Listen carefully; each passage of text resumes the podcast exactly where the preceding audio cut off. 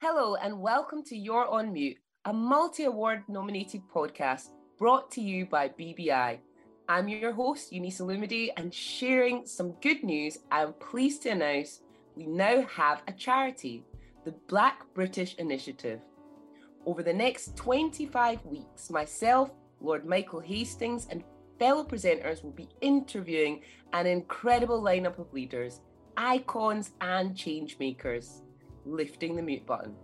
We learn about their life's journey, how they got their big break, and ascertain how they balance the importance of commercial performance versus societal impact. The killing of George Floyd, Chris Kaba, and other instances have highlighted how racial disparity has disproportionately affected the globe's Black communities. One of the greatest challenges facing Black entrepreneurs is a lack of access to funding capital, limiting aspirations, stunting growth, slowing innovation, and preventing deep reservoirs of Black entrepreneurial talent from being realised. Counterproductive for society at large, as we all know. With great power comes huge responsibility, and this series looks at how those in positions of influence can use their status as a force for good. Our time together is broken into three sections, each one punctuated by the guest's favourite piece of music, signalling different stages of their life. So today we're joined by Abigail Rapaport, Global Enterprise Operations Director, and nominated as one of the most influential people in technology.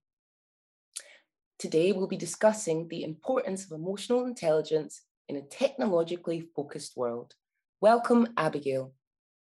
Thank you so much, Eunice. I'm really, really excited to be here and to just get more involved with BBI. We are absolutely delighted to have you. Um, I hope we're going to have not only an informative discussion, but I hope you'll have a little bit of fun as well. So, before we kick off, I'd love to hear a little bit about the music you've chosen. Uh, my first song is by Supertramp, and it's the Logical song. Oh, I love that song. I used to listen to it so much growing up. And for me, it really typifies some of the struggles that I had as a kid at school, trying to find myself. Uh, you know, the song talks a lot about, you know, society's expectations of people and how you should be and how you should behave and how you should act but I really felt like I was a square peg in a round hole sometimes, and I just didn't really know how to find my place. And so that song really typifies that struggle for me at that point in my life. Amazing. So you were born in North London. Tell us about your memories of family life and growing up. I was born in North London, that's true. Um, my family, however, came from South Africa. Come from a family of immigrants. Um, my parents actually met in London. My mother came over um, when she was 14 with her family, and they left South Africa. So my memories of growing up in North London, uh, I suppose, are are reflective in in being in, in a South African cultural environment, even though I was in North London. Uh, so yes, uh, I have a brother, an older brother, two and a half years older than me, uh, and then I am the younger daughter, the baby of the family. And growing up in North London was calm and nothing too adventurous in the early years. Things got a little bit exciting and a little bit hairy later on, but uh, things started out pretty normally. So I actually saw that you cite your grandparents as role models. Can you share why and the relevance of the Sharpeville massacre? Yes, that's right. So, yeah, the reference to the Sharpeville massacre was in the 60s in South Africa. And so at that time, my family uh, had been living in South Africa for some time. So, my great grandparents had fled Eastern Europe, Lithuania, um, during Nazi occupation because we're a Jewish family and it was not a very safe place to be. Some of the family managed to leave, not everybody did, unfortunately. Uh, but the ones that did manage to leave went to South Africa to build up and start a life from scratch. And so if I think about my grandparents, they had to build up a life from nothing came with nothing, just the clothes on their back. And they basically had to build up a life from scratch. And so I think that is a theme that has, has been with our family for many generations, which is you have to make a life for yourself. You have to work hard. You have to find your own opportunities and don't expect anything from anybody. And really, just by being a very strong family unit and pulling together at the hardest of times means you can actually move mountains. Uh, so that is something that has really, really inspired me. My grandfather built a business from scratch uh, in, in South Africa um, and did very well and was very successful. But the pivotal moment for them was that they did not support the apartheid regime at all. Um, and the i suppose the straw that broke the camel's back for them in terms of we have to get out of here. We cannot be in this environment any longer. We cannot support this regime. We cannot support this government. Um, they left everything behind. So a successful business a lovely big house. They left everything behind. Uh, so it was my grandparents with three children. This is on my mum's side and they basically said, look, we cannot support this institutional injustice any longer. And we really need to go to somewhere where we believe with the values of the country. Uh, and so my grandmother is, is British. Um, so they came back to, to the UK. But you couldn't take anything out of the country at the time. And so they left with three children, no money, no job, nowhere to live. And they, they came to the UK, which was a massive risk for them um, and a big decision. But it was all in service of what they believed and what stand up for and what they felt was complete and utter injustice and how they just weren't prepared to support it any longer. 100%. Um, that's really interesting, actually. As you were talking, I was actually thinking about whether or not there's a significant difference between sort of then if you wanted to come to the United Kingdom and start from scratch as opposed to now in 2022. Do you think mm obviously that move and traveling was going to be a really really difficult challenge to overcome but do you think that perhaps it was i suppose economically or, or societally easier to to make such a big move to the uk I don't think these kind of moves are ever easy. Uh, the journey itself was a boat trip uh, from Cape Town to Southampton, um, which took two weeks. Uh, so they had two weeks to process the fact that they were going to be leaving their home and their life and their friends and going to somewhere completely new and unknown. Maybe that's a good thing to have that kind of time to reflect and to talk about it as a family before you actually arrive, as opposed to just jumping on the plane and the next thing you know, you're in this new strange country and you don't know where to start. Um, but I think it, it's it's it's it's very very hard and if we think about what's happening in ukraine at the moment and people looking for safer places to, to live it's, it's i don't think it's ever easy 100%. So societal justice seems to be part of your family's DNA. Um, how did that sort of first manifest itself for you as a child? Well, I remember going on marches in London um, outside South Africa House and, and demonstrating to free Nelson Mandela.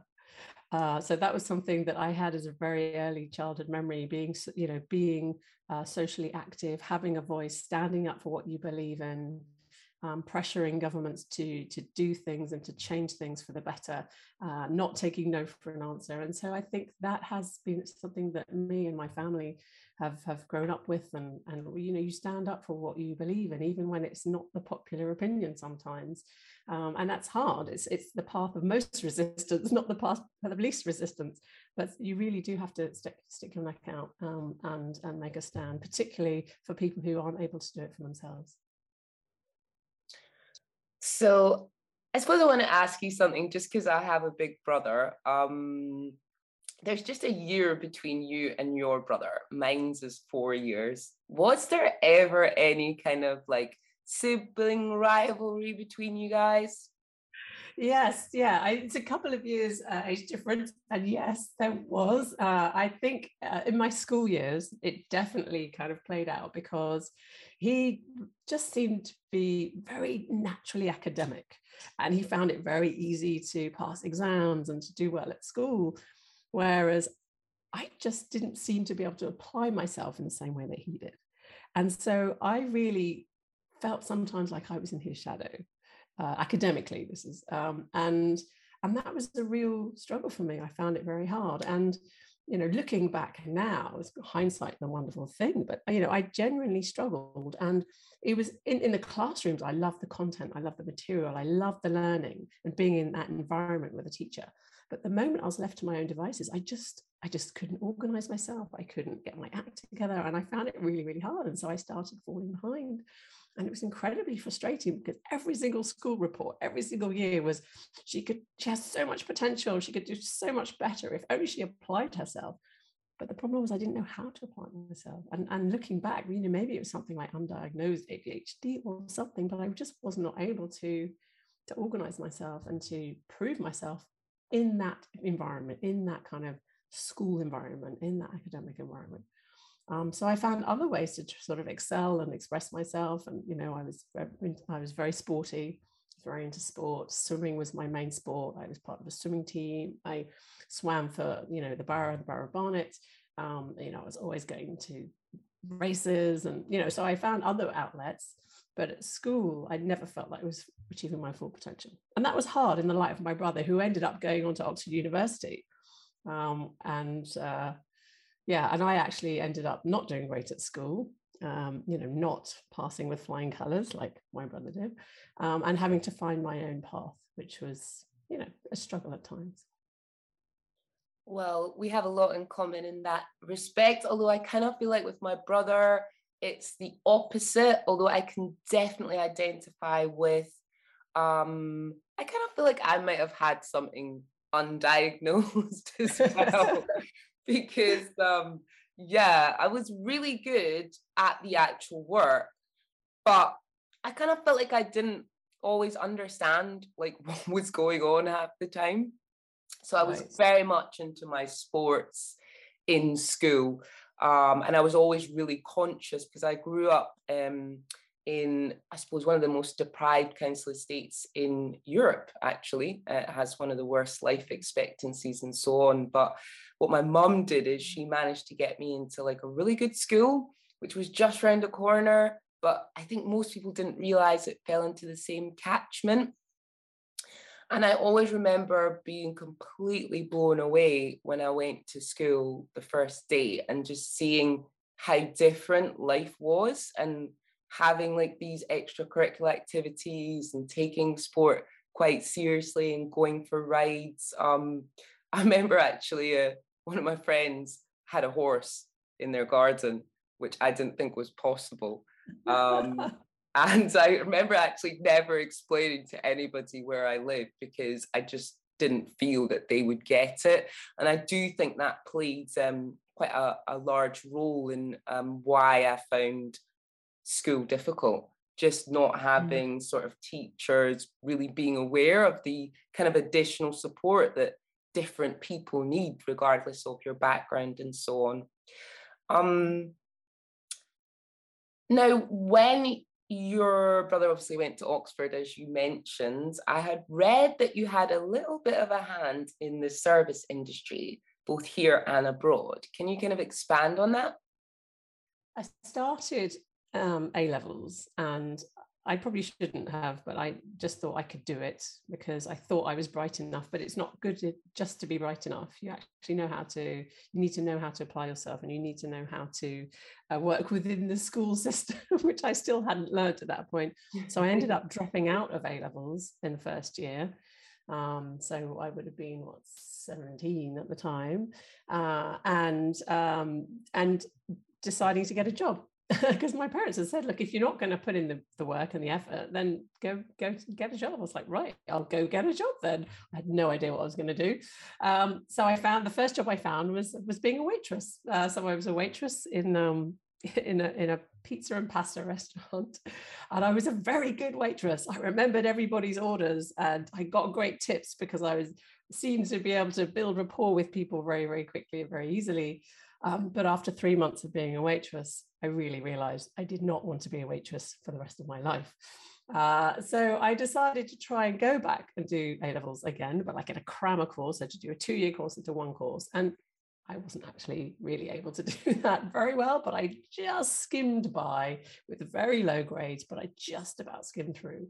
But with you know not particularly great grades you're not really going to be able to get into university so i really didn't know what i was going to do and i was incredibly lost and everybody around me you know they'd done their a levels they've got great grades they had a place at university they've got their life all mapped out so it seemed Uh, and there I was, and I felt like I was standing on the edge of an abyss with nowhere to go. And so I decided I was just going to go to go abroad, or go traveling for a while. Uh, and I spent and I took a year out, and I went to Israel for a year.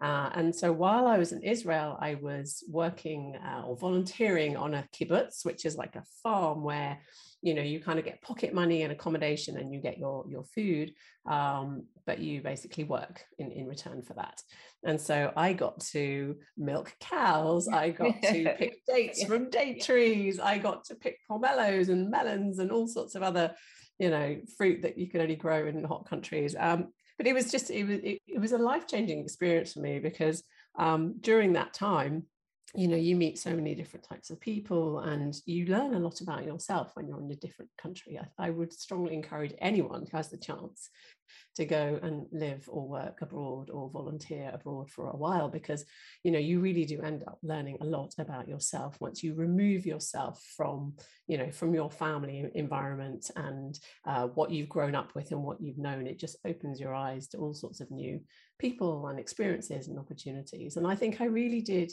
start to grow up a little bit that year um, because I had to. I was kind of independent. I was out there trying to make a, a life for myself.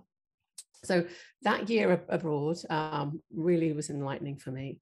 And I actually ended up extending it to two years uh, you know, I'd met somebody out there and I wanted to stay out there. Um, uh, and, and so that ended up being two years. But after two years, I really kind of was getting itchy feet and I knew that I could do with more with my life. And I had to, I felt like I had to find a way back in. You know, I really did want to go to university, even though I had no idea how the hell I was going to do it. Um, but I really wanted to go back. And I, I kind of got come to the conclusion that business was going to be the thing that I wanted to do because I wanted to to be able to have a, a job where I could be financially independent. Um, it's a, it was a real role model. You know, you asked about role models before. One of my big role models is my mother. Another one is my aunt. Another one is my grandmother. You know, I'm thinking about female role, role models here. Um, because they all worked and they all had that level of independence and that level, level of uh, financial freedom. Um, and I was always inspired by that. So I decided that business was a good place to start because business is very broad and you can figure it out as you go along. Uh, so somehow, with lots of help from my parents, they managed to get me into what was called at the time a higher national diploma, an HND, which is a kind of entry level kind of foundation course that you can take that then leads you on to other things. And so I came back and I started the, this HND in business studies. Uh, uh, and that really is the big turning point and the next chapter, I suppose. Excellent. So, next, we're going to move into our second section, and we have a track you have chosen, which I absolutely love Alicia Keys, Girl on Fire. So I came back, I did the HND, um, I did very well. I, I found it quite easy. That really gave me the confidence boost I needed to then apply for university. And the idea is after you've done your, your HND, you then are supposed to do a, a three or four year university course.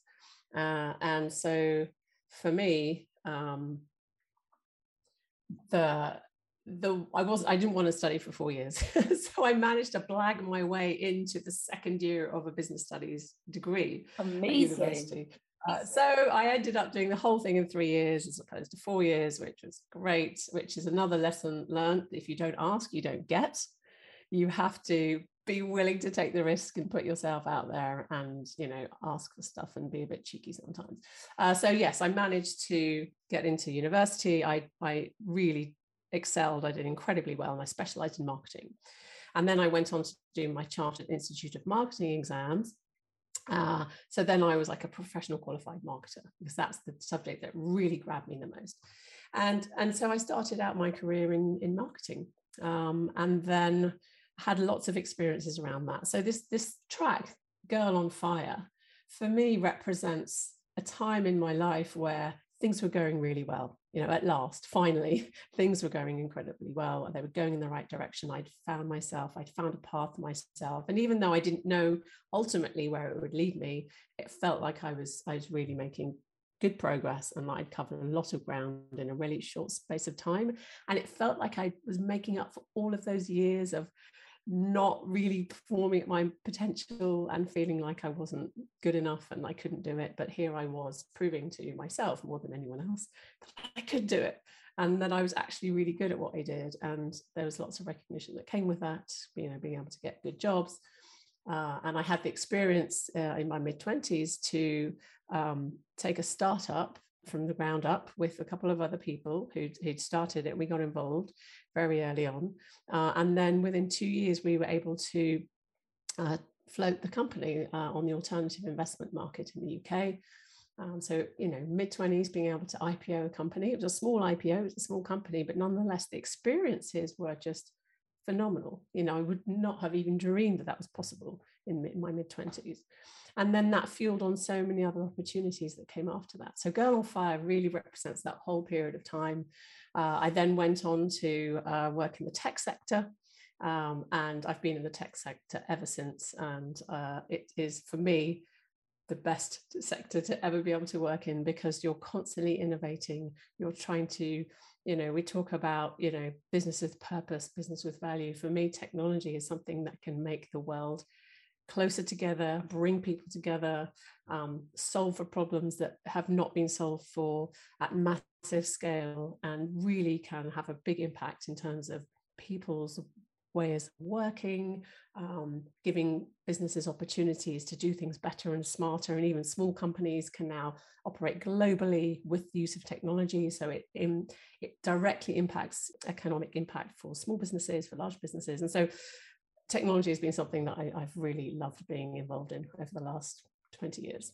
You did mention earlier um, some of your role models. I was quite interested to know if you had any others outside your direct family members. Outside of my family role models, one of my earlier role models was um, the CEO of a marketing agency that I was working for. And he was incredibly supportive and encouraging and saw potential, believed in me, gave me lots and lots of opportunities to try new things.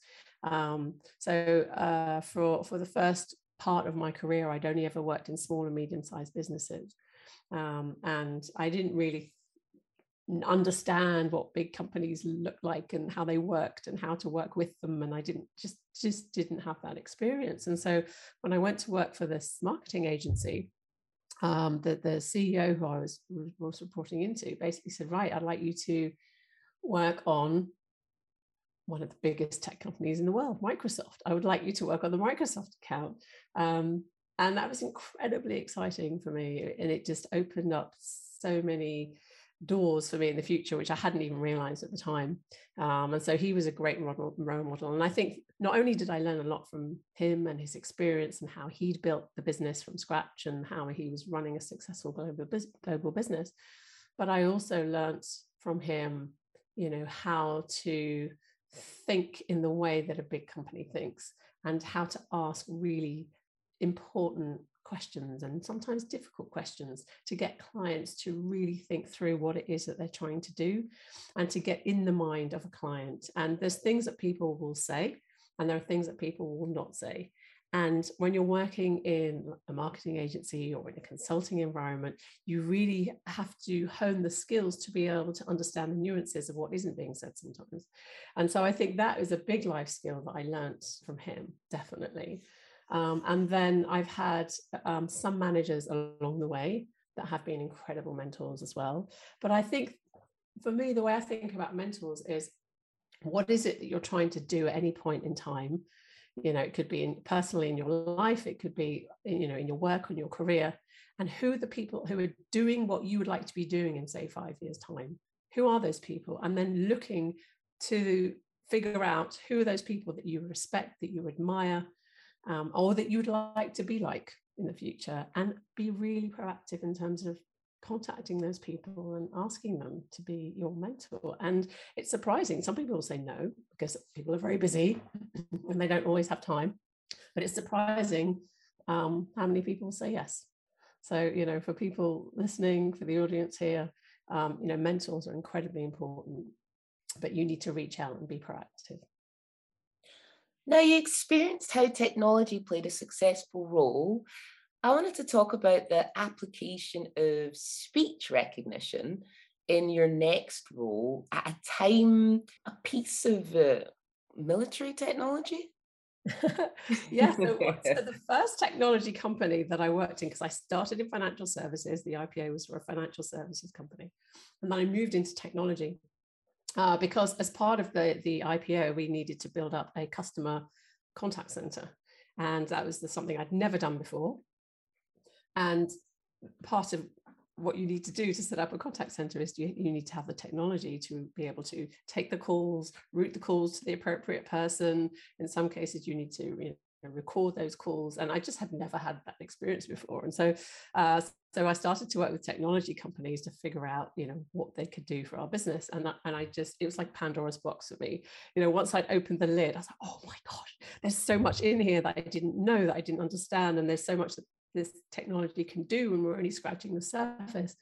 Um, so I ended up going to work for a, a contact center technology company. So the innovation was Israeli. The company um, was globally headquartered in New York. Uh, the company was called Comverse, and this division was called Infosys at the time. It's changed its name since then. Uh, it's now Verint. Um, but a, it was a, it was my first uh, regional wide role it was Europe, Middle East, and Africa. Up until that point, I'd only ever really done UK based roles. And then, um, uh, and then there was this new technology. But the, the premise of all of this commercial technology was the fact that it came from a military application originally. And so, you know, when you see when you see these, you know, action movies or these spy movies or whatever, you know, you you kind of get a sense that certain things are being recorded. Like Marvel. Yeah, like Marvel. Yeah, oh, or, or exactly. Or, or if you, yeah, or if you watch a movie about, you know, uh, you know how the FBI are trying to catch terrorists or something like that, you know, they they can listen into calls, right? The new so, Batman movie. Yeah, I haven't seen it. I Sorry. yeah and so that military grade technology about you know recording calls and voice recognition and things like that at that time it was just was not available in the commercial world. It was only available uh, you know in the military. And so it was about bringing that military technology into the into the commercial world. Um, and so now you know if you ring your bank for example um, and you've set up the voice recognition it means that you're just talking to the person at the other end of the phone asking about oh how do i transfer this amount? Or i'd like to set this thing up or that thing up with your bank um, and within a few seconds, I think it's 10 or 20 seconds, they will match your voice with the recording that they already have, and then they can verify that it's you. So it's massively reduced fraud in a way that just wasn't possible. But I was doing that, you know, like 20, well, 15 years ago uh, when nobody existed. Yeah. So it was, it was really ahead of its time, um, which is kind of the point I was making about technology in terms of you bring things to the market at the time, not everybody necessarily wants it or needs it but over time it will just become the norm. So basically we need to remain best friends after this call because there are technological things that you can help me with. This is what you're telling me. I like it. I like it a lot. Amen. Count me in. After the high point of the ipo you were faced with kind of i suppose the lows of like being made redundant um how did you deal with that? Like how did you overcome it? It was such an eye-opening experience for me um and i took away a lot. I mean the first reaction is shock uh, disbelief. How did i not see this coming? You know and i was, I was you know i was in my uh, how old was i? Probably late 20s at that point. Um and I, I just didn't really understand how these things worked. You know, I, I, I was being told that I was great at my job, I was doing well, you know, I was getting good performance reviews, and then, you know, out of the blue, oh, by the way, your job role is going away. And it made me realize that actually businesses need to think about a lot of different things. Uh, and there's always the bottom line to think about, but there's also the future vision and what, what needs to happen for the company and how it's going to evolve and how, how it's going to change. And those decisions can sometimes in, impact how the teams are structured or how different teams work together. Um, and it isn't always about individual performance because I was performing really, really well. Um, and yeah, so that I think the biggest shock was but I'm doing really well. Why is this role going away? Um, because they'd made some changes in the region about how the, how the teams are going to work together. And so um, it was a complete shock. And I did get, definitely go through a, a, you know, a dark patch in terms of what does this mean? Maybe I'm no good. Um, have I completely underestimated my abilities here? And it definitely not, not, not my confidence. Um, but when these things happen, you've got a choice. You know, you can sit there and feel sorry for yourself, or you can dust yourself off and pick yourself up and just keep going forward. And that is what I ended up doing. And so after working uh, in that company and having you know having qualified as a marketing professional having gone into marketing in this in this technology company i thought you know what if I, I and i still love marketing at that point it was like what i wanted to do still i just said you know what i worked in a company in-house doing marketing but i have never worked for a marketing agency and that's when i started looking at marketing agencies. And that's when i got to work with microsoft as my yes. main client. Uh, and so it's amazing how if, if somebody had, had told me when i was made redundant that that was going to happen i wouldn't have worried. But the thing is you don't have a crystal ball. You never know right? So you just have to t- start making opportunities for yourself um, and networking like crazy um, and putting yourself forward. Uh, and so, yes, biggest one of the biggest learnings earlier on in my career, I think, that's stuck with me since. It's interesting that you actually mentioned Microsoft. Um, obviously, they're one of the globe's most successful companies. What did you kind of learn from dealing with Microsoft, and what strategy did you employ to add value to that role? Yeah. So the role that I had in the agency was um, it was called senior program director, but basically what that meant was working with the European branch, Europe, Middle East, and Africa, EMEA, the EMEA branch uh, of one of their product divisions, which was Microsoft Office. And uh, my main client was running programs to build new partnerships and new a partner ecosystem around new and emerging technologies. And this was at the time where Microsoft was bringing some of its early communication and collaboration technology. So things like that we use a lot now, like Zoom and Teams and things like that, that didn't exist then. So it was the early days when that sort of technology was being brought to the market. And so if you think about it, um, when the way that Microsoft's model works, or did back then. It's evolved since for sure, but back then you couldn't buy directly from Microsoft. You would buy from a Microsoft partner, you know, either a reseller or uh, a technology that company that integrated lots of different technology systems, called a systems integrator, for example. Um, and so you you wouldn't buy directly, and and so you had to, as Microsoft, if you're bringing new technology to market, you have to create an ecosystem of, of partners around that new technology in order for the product to be successful. So I really learned about Microsoft's model, which is how you scale and you can reach massive scale by focusing on partners and partnerships and building partner ecosystems around technology. Uh, and I think the, the best place in the world to learn anything about the partner model or the channel model, as it's sometimes called, is Microsoft because there's no one on the planet that does it better than them. so I learned a hell of a lot about how how they go to market and how they do business. Now the model's changed a lot since. They do have a very strong partner network still, but they do sell directly as well now, which wasn't the case. So having been at the marketing agency for a, about three years and working solely with Microsoft in, in the in the region, I got the opportunity to actually apply for a role inside Microsoft. So not, you know, being an agency working on an account, but actually going to uh, uh, apply for a job inside Microsoft. Um, and I'd spoken to the, the CEO of the agency, my mentor, somebody I hugely respected, who'd really helped me grow and develop. And and I I had a hard conversation with him to say, look, I, this opportunity has come about, and you know, you he could block it, you know, if he wanted to, he could have blocked it. But I think he was in it in terms of the long term, thinking, well, if Abby goes to Microsoft, she could end up being a client. And therefore i'm going to take a longer, a longer term view and not just block it and say no you can't go and work for a client. So you know i think he was really forward thinking and and saw the bigger picture which is something else that i learned from from him as well as many other things. Um, so yeah so then i was successful. I managed to get the job and it felt a little bit like the apprentice going through the process because uh, there were there were many many people that applied for it. Um, but in the end just just obviously one person could get the role. So it was it was a massive boost in my confidence. And just before i even applied to microsoft um, i had self-funded uh, an executive mba so i was doing a master's in business administration while i was working full-time. I was doing it in the evenings and the weekends. I was absolutely knackered the most exhausted i probably have been well up until i had kids that is.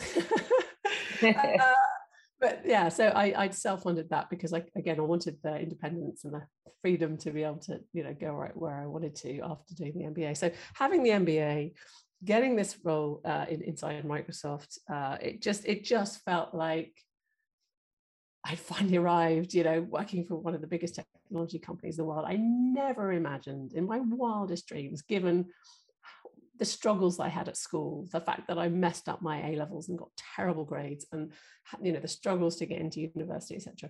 But it, it just felt like all of that struggle had finally kind of paid off. Um, and so the Girl on Fire track really, really, I feel embodies that sense of how I was feeling at the time and the spirit that I had at the time, um, and how things are going very well it's just amazing to be honest. Your journey is completely inspiring. There's so much that i've learned just from listening to you talk about your journey and the way that wasn't easy for you at school and all the different kind of what i would call roadblocks and hurdles that you've had to overcome in order to get to where you are today. And i suppose working at microsoft did you ever experience any kind of like imposter syndrome or feeling of, oh, I'm here. But like you said, you know, it was beyond your wildest dreams. Yes, uh, I did. I felt massive imposter syndrome. I kept thinking, oh, they're going to find out that I can't do it, that I don't know what I'm talking about, that I don't know what I'm doing. You know, I, I, I had a lot of that, to be honest. Um, the first role I had at Microsoft was very close to what I had, I had been working on when I was in the agency. So I what helped was I had already a good understanding of the subject matter and I had good connections with people inside the company who were working in that area already. So I wasn't completely starting from scratch, which really, really helped. Um, but working inside a company versus being on the outside, being an agency or consulting firm working for the company is very, very different. You are living and breathing the culture every day um, and the accountability is, is different because ultimately you are the one that is responsible for a program a campaign a goal an outcome and if it doesn't go to plan you know you're you're next on the line so uh, it was it was it was a very big experience um, so the, the first job was a little bit of a soft introduction i would say because i was already familiar with the territory um, the second role I did, though, at Microsoft, I was there for 11 years in the end, so quite a big chunk of time. The second role that I did was head of customer experience. And so I went, I decided that I wanted to work in um, the largest subsidiary outside of the US is the UK. Uh, what it was, I don't know what it is now. Uh, and uh, I was reporting into the vice president of the UK at the time, or the CEO of the UK at the time. The subsidiary then was around 3,000 people. And that role was to be on the leadership team reporting to the CEO of Microsoft UK um, to do customer experience. And it was customer experience across all the product lines, so everything from Xbox and Hotmail as it was at the time. Uh, Hotmail's still around, uh, through to Microsoft Office and Windows uh, and you know, back-end server technology. So all of those different technologies uh, and all customer types from consumers to small businesses to large enterprises to you know, public sector and not-for-profit organizations. So it really was this very complex matrix of products and different types of customers or audiences. Uh, uh and it was mind blowing. Uh, and that was also like The Apprentice, because actually, I think it ended up being something like 16 screened candidates that were deemed, you know, suitable to apply. Uh, and then the 16 of us eventually get down to four, then down to two, part of the last two. And then we had to go through some extra hoops in terms of interviews and meeting people and doing presentations and all this kind of stuff. Uh, and then finally, I um, was successful in landing the role. Um, so I think that was probably the most scared I've ever been. Uh, being walking into a boardroom, looking around the room, being one of the very few females in the room, being the youngest person in the room as well, surrounded by all these people that looked older, wiser, and most of them were male as well. So that was an incredible experience, incredibly scary, and the biggest imposter syndrome I think I've had um, throughout my career. Uh, and I probably didn't speak much for about two, three months. I was really listening and observing and learning and taking things in. Um, and really, I think, although I was fearful of speaking up at the beginning, it actually paid dividends in the end because what I did was I spent time with every single leader around that boardroom separately, individually, spending time getting to know them, their team, their problems, their challenges, their priorities. Uh, and so when I had a really good mental map of what was going on and how things worked and like you know where were the kind of power networks within that within that boardroom and who listens to who and who influences who you know I was able to come back after like two, three months of all of that learning and um, absorbing all of that, knowing how to present to them, how to position things to really get them to listen and take notice and act, and how I could tie what I was trying to do with what they were trying to do and make it sound like it was a no-brainer for them to do this because it was kind of connected to what they were trying to do anyway. And if i hadn't have done that if i'd gone in you know guns blazing saying right we need to do this and this is my strategy this is my plan i really don't think it would have gone down well. Such like, an important really? yeah. Such an important point to make. Um i want to go back to something you mentioned earlier if mm. it's okay during your time with Microsoft, you took maternity leave twice. Um, did you feel supported by them during that time? I had maternity leave. So while I was in that job, the customer experience job, I had my son, um, who's now 10, nearly 11, uh, a long time ago. Uh, and I took eight months off. I was going to take six, but in the end, I took eight months off. And when I came back, my manager at the time said to me, Hey, you've done so well in this customer experience job. Like it's still there for you if you want it. However, we've got other amazing opportunity that we think someone like you could really get your teeth stuck into. Um, how would you like to take on Microsoft's fight against Google on as your next role? I thought, what? Uh, okay, I, I, don't know. I, I was waiting for you to bring that up. So sometimes you just have to say, okay, I'm going to give this a go. I have no idea what it means. I, because it sounded really complex, really difficult, really a really juicy challenge, uh, but also one that I would grow and learn from. So yes, that's what. So yes, they were very supportive, and they, you know, I even got a you know, promotion when I came back, which was incredible. Brilliant. Uh, that was the experience of, of of coming back to maternity after maternity leave yeah, into Microsoft, my first child. Absolutely brilliant. So we're now going to move into section three, a progressive future. Can you tell us a little bit about the final piece of music, which is Nina Simone "Feeling Good"? I chose uh, Nina Simone "Feeling Good" because well, first of all, it's incredibly soulful, it's incredibly uplifting. And it feels, when I listen to it, it gives hope about a new beginning and a new day starting and the future ahead is is bright and what's ahead is is going to be good and and amazing and so that song i feel inspired by and when i'm really nervous before a big presentation I play that track. It gets me into a really, really good sense of feeling calm and feeling positive and feeling optimistic.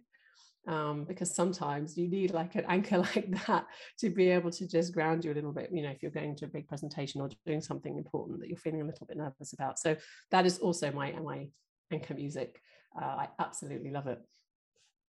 I love it too. And I'm sure all of our listeners will also love it. So, moving on, I wanted you to paint a little picture for us. So, you're working at Facebook Meta in global operations at a mm-hmm. time where competition between these massive global technological leading is heightened. Where is the HQ? Okay, so the global headquarters is in um, San Francisco, Palo Alto, uh, in California. The, the technologies that I've been working on when I started um, at Meta were in the UK.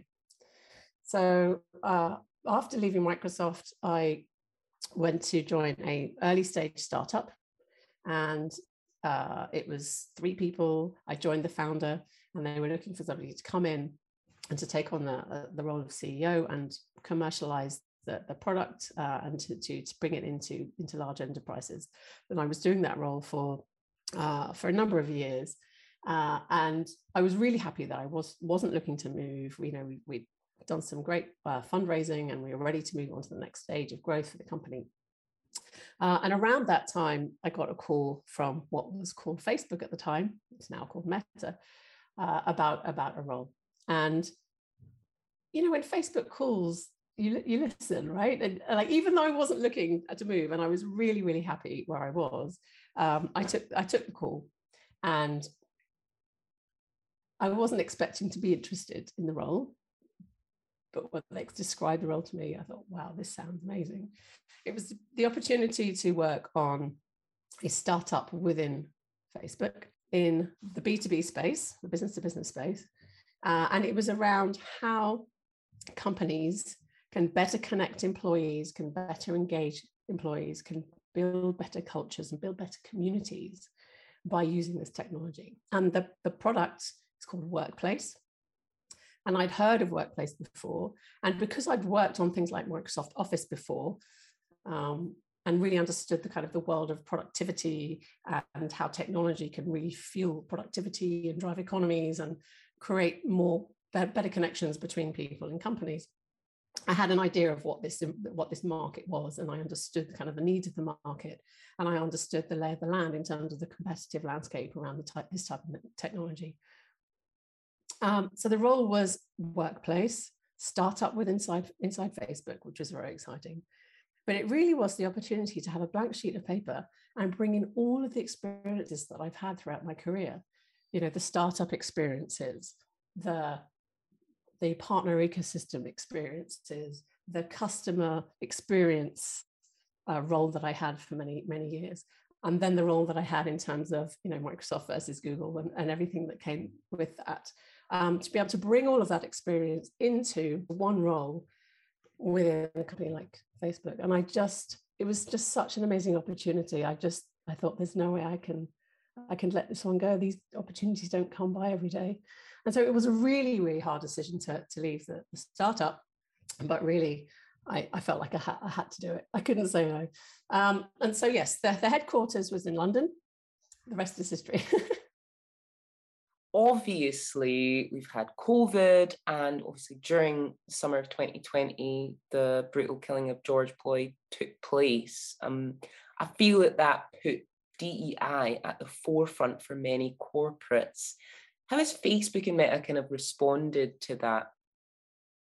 Yeah, that it was such a monumental moment, and it brought to light the the depth and the level of institutional racism across the world. And it was so unfortunate that it took that for the world to really listen when it, it's been going on. And there were many other deaths. And it's been going on for so long. And it was just incredibly shocking that that's what it took for the world to sit up and take notice. And from Facebook and Meta's point of view, there was so much that sparked in terms of more that we did internally within the company, uh, how we supported Black businesses around the world, um, how we've created diversity councils now, how we've created uh, product councils, making sure that we have Black representation in terms of how we're designing our products and how we're thinking about products. Um, for the last two years, the company um, now publishes its annual diversity report, which is public, it's published publicly, anybody can read it. And we have just, we've always set our standards high. But in a way, this was a way for us to go the next step, which is to hold ourselves accountable and to show, you know, openly what we've done, what we're doing, what we still want to do and need to do. Um, and so it's it's it's driven a lot, a lot of changes. Um, you know, immediately after the event, we created a lot of safe spaces for people to talk and share their own experiences. And some of those were closed groups, and some of them were open groups where people could just listen in and learn from people's lived experiences. Um, I spent a lot of time with people just listening and understanding and learning myself about much more about Black history um, and, and the years and years uh, of institutional racism across different countries. I mean, we are a big US company, but it's not only US, it's, it's everywhere around the world. And so I took time to educate myself and to share that, that with my teams. And um, it was it was a really stark moment. But mm-hmm. it has sparked a lot of positive change, I think, not only in our company, but in the world. Definitely. I mean, I think a lot of the time, this is what I tend to hear, and I do feel that these ambitions are great, but I also feel that they're not often matched by budget. Mm. Do you know if Facebook has put any kind of financial resources into place to help with this situation, also to boost DEI? Yeah, yeah, we have. I mean, there are many, many different things that we're doing. So there's Black talent and what we're doing around finding Black talent and then recruiting and growing and making Black talent successful inside the company and also in the tech industry. Um, in terms of actual kind of you know money and financial um, you know financial initiatives, so we we are on track at the moment to meet our goal of spending over a billion dollars with diverse owned businesses. And this is donating to underrepresented creators and nonprofits. It's about promoting Black businesses on the, on the platform, um, which then empowers and enables those Black businesses to grow and use, you know, because Facebook is and, and Instagram are big platforms for people to grow their businesses. So we want a huge amount to support Black businesses.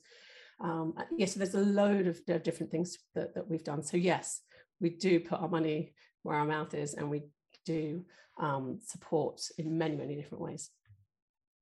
I, I actually do think that those are all incredible measures. I suppose one of the most difficult things being Afro Caribbean in the UK and and uh, being lucky enough to have had a really supportive family that made sure I went to school, obviously first in my family to do that and to go to university. But I do kind of feel like there is kind of some kind of dislocation between what is happening in real life and I do get a bit concerned because there are so many organizations and companies such as Facebook, and there's loads of them, it's not just Facebook. And there's so much money, but it just doesn't actually manifest. It's almost like there's like a, a really tiny group of people who might work in specific areas who are, who are Black or Afro Caribbean who who get a bit of support but it doesn't do anything to address the very serious underlying issues because if you're kind of trapped in this kind of poverty trap and you're not able to even get to work which is what i tend to find with a lot of the young people that i mentor that work in tech it's almost like the companies they are solving this problem here but they're not solving the reason that they can't even start on that journey because one of the things that I've found with a lot of my colleagues and the people that I work with is because of where they grew up, because of the school they went to, even if they were to take several years out and kind of get a bit lost, they have friends that now work at so and so. So we tend to be quite excluded from those kind of nuanced um, connections and opportunities. So I do think these are great but I would love to see companies such as Facebook and all the big ones, Amazon, etc., etc., maybe try and do more things that are very much more community based and might not be necessarily specifically related to tech because if you don't have food um, or anywhere to live then you're not able to even think about the journey of, of business and, and so on But going back to you and looking at your own teams, are you kind of happy with the levels of diversity on your own team? There's definitely more that can be done. I, I've you know have no doubt about that, and I think this is something that it, it, it's not you just implement a program and that that's it. This is something that everybody across the entire company, everybody in my team, we have top of mind, and we are making improvements all, all the time. If I think about uh, the amount of effort just in the last year and what and how that's translated into kind of actual real improvement, um, thinking about the black leaders that we have in the company, in the last year we've increased that by 38% just in the last year. So there are many things that we do and that we hold ourselves accountable for t- to do. So that's that's just one example. Um, and we've got a goal to increase increase that overall to, to 30% in the next five years. And so brilliant. that that will then drive a multitude of things. So there's something called the year up program. The year up program is internships for people who don't have university degrees who perhaps have dropped out of school um, specifically for people in underrepresented groups and the idea is to do that community outreach that you're talking about uh, for people who would never even dream or imagine or even think that it was a possibility for them to work in a tech company. And so there's programs like that specifically targeted to that outreach in the community, giving people the experiences to come in for six months and, and learn and work on projects and kind of get an idea of how this whole thing works and then they're making connections uh, and then we look to how we can bring them in in the future um, in terms of bring them into actual roles in the company on a more permanent basis. And so there is a lot that we are doing and there is always more that we can do. That's absolutely phenomenal. Um, i'm not sure if you're aware but bbi has a charter and a kite mark would meta consider signing up to that so I've looked at the, the BBI charter and it's something that, that has been shared with me recently. And there are a number of different organizations that have really important charters. And so as a company, we want to make sure that we aren't just just subscribing to one charter, but we want to be able to address many charters and look at underrepresentation in a really, really broad way. And part of that is things like publishing our diversity annual report and being very accountable to everybody across multiple countries around the world because we are a global business. Um, so what I want to do and what I will do is continue to be involved with with BBI. I want to bring people that I work with to help and support BBI. I think about the networks that I have and I'm involved in and making those networks accessible and available to the BBI, thinking um, and whether that's mentorship programs or whether it's how we help black owned businesses and startups get more access to funding there's a lot a lot that can be done so i think the question of will we sign the charter i'll look into it i don't know if that is the answer i think there are lots of things that we can do and we will do um, but i will be sponsoring and making sure that we get more involved in the BBI going forward. Brilliant. Now we ask all our guests to make a pledge in the DNI space that they can deliver. What is yours? Although you do sound like you're doing a lot already.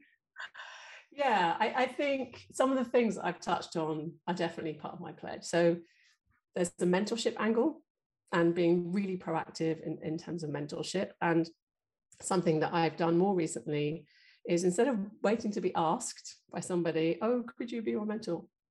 I'm much more proactively going out and thinking about who are the underrepresented people that I can help and support. So either in a one-to-one mentoring um, relationship, or maybe it's through the networks that I created or, or that I helped build um, during being a CEO and an entrepreneur. There are, you know, I, there are things I can do to help, and I, I'm going to continue to do that. Um, more involvement with the BBI. That's something that I've really thought a lot about since learning more about the BBI. I think there's more that I can do and that, that people that I know can be more involved in BBI. So that's also something else. Um, and then there's practical things like which which we are which I am doing already, but like just really this really brings it to light, which is when we're thinking about how we're hiring talent, we will only look at a diverse slate, as we call it. You know, we will not move to interview until we have a diverse slate. And so that will take the recruiting team longer. Well, that's fine. I'd rather wait longer and have a diverse slate than rush to get a non-diverse slate through and then end up with a candidate that isn't that we don't have enough um, underrepresented um, groups within the team. Um, I think about equity and inclusion. So there's the equity piece as well, and and um, I'm sponsoring equity, diversity, equity, and inclusion programs inside the company, and I'm going to continue to do that. Um, encouraging new ways of doing things, learn from organizations like the BBI and bring those learnings into the organization. Um, and, and hold ourselves accountable to a very high bar. And I think those are the, probably the main things. There's a really great book that I read a couple of years ago uh, called Lift as You Climb. And it was written by Viv um. She's a writer, a stand-up comedian, uh, radio and TV presenter. And she, she talks about this, this, this term, lift as you climb. Um, and she thinks, she, she wasn't sure the origin of where it came from, but she talks about where it probably came from. So there was, there was an African-American activist um, who grew up in Memphis in the late 19th century. Um, and her name was Mary Church Terrell. And her parents were freed slaves. And she was the first African American woman to earn a college degree. Uh, and then she went on to be the first president of the National Association of Colored Women. And she used this phrase a lot lift as you climb. The book was written and inspired by that. And that's, I think, something that I try to do as I've grown through my career is it's not enough just for you and the people you know to be successful. I, I genuinely believe that I'm not successful unless I'm helping other people be successful as well. And this lift as you climb motto is something that I really do live by um, and is something that I talk about a lot. So that is also part of my pledge, lift as you climb, but specifically in relation to Black leaders, Black founders, and Black talents. Sadly, I think that's all we have time for, but I could literally sit and chat to you all day. Thank you, Abigail, for joining me. Thank you, Eunice, for having me and for this amazing conversation. I felt really privileged to be asked. I've seen the other podcast speakers who are incredible, and I was really inspired by listening to the other podcasts. So thank you for having me. It's a real honor. I really just loved it because you were just opening up about your fascinating life and your remarkable relationships and future aspirations. I know this episode will stay with all of us for such a long time. Please join us next time on BBI's You're on Mute, where we hear from yet another icon, business leader, or potentially a famous celebrity. Until then, please subscribe, review, and leave your feedback where you get your podcasts. If you're a leader and like to share your journey and opinion on social justice and a fairer society, please contact us at info at blackbusinessinstitute.com. Until next time, goodbye.